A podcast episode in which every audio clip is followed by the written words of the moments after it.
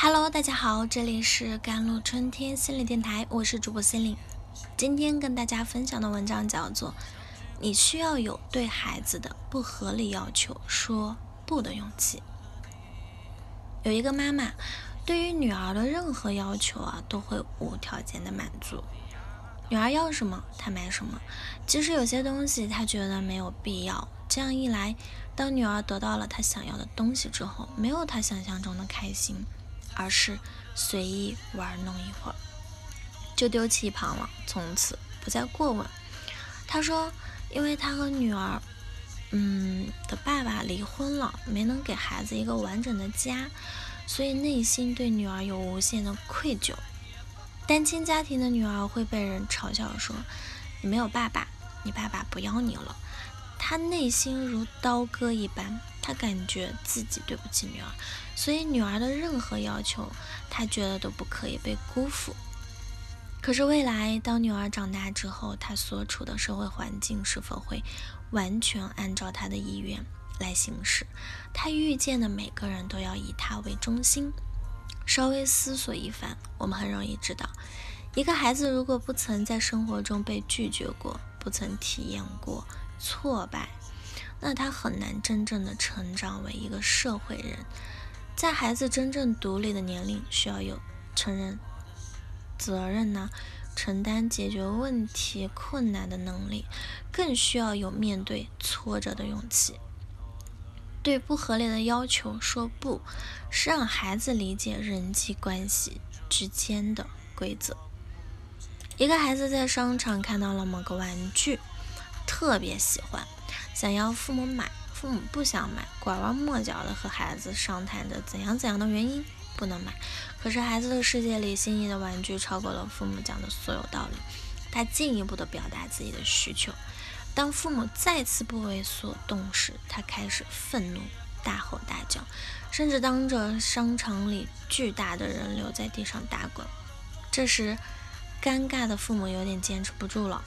看到其他的人都看向孩子这边，然后立马去把孩子从地上拉起来，一边拉一边说：“好吧，好吧，给你买吧，下次你别这样了，好吗？”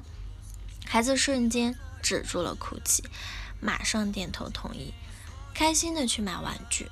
他的目标达成了，而且每次用这样的方式，总会成功的让父母束手就擒。父母害怕旁人用异样的眼光来看自己和孩子，所以做了妥协，但是却是以牺牲规则为代价。每一次妥协都是对规则的破坏。规则一旦破坏，孩子不会懂得什么时候可以买玩具，什么时候不可以买。他学到的经验是：爸爸妈妈害怕我发脾气，在地上打滚，那我下次依然可以用这种方式。达成我的心愿啊！一旦他内化了这样的行为，他就觉得自己可以随心所欲，逐渐发展出用发脾气的方式去控制和威胁别人。这样的人不会真正尊重别人，也不会得到别人的尊重。所以在面对孩子的无理取闹以及不合理要求时，父母需要有足够的勇气和决心去维持住给孩子建立的合理规则。一味的妥协，不但使得孩子变得混乱和情绪化，还能让父母变成孩子的奴仆，无法在亲子关系中获得足够的尊重。对孩子说不呢，是帮助孩子建立人际互动的边界。父母需要对孩子有无条件的爱，但是无法无条件的满足孩子所有的需求。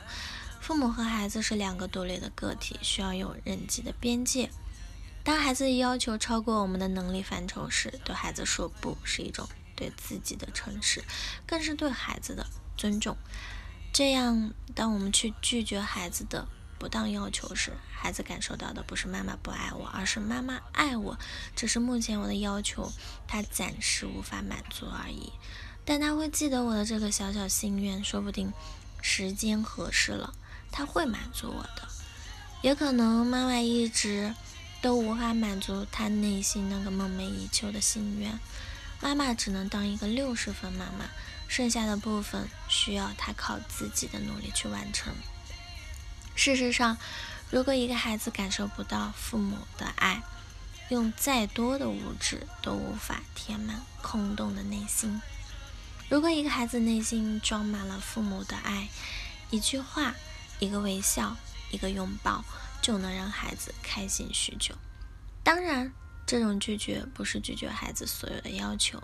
当孩子提出的要求是你力所能及就能满足时，千万不要拒绝，尽力做到。也许孩子只想要你放下手机陪他聊聊天，玩玩游戏，打打球。但当孩子的要求明显超出你能承受的范畴时，和规则不符，也不符合现实情况时，坚定而温和的拒绝是让孩子学会理解规则，尊重他人，理解人际之间边界的意义。你需要有对孩子说不的勇气。和决心。好了，以上就是今天的节目内容了。咨询请加我的手机微信号：幺三八二二七幺八九九五，我是 c e l i n e 我们下期节目再见。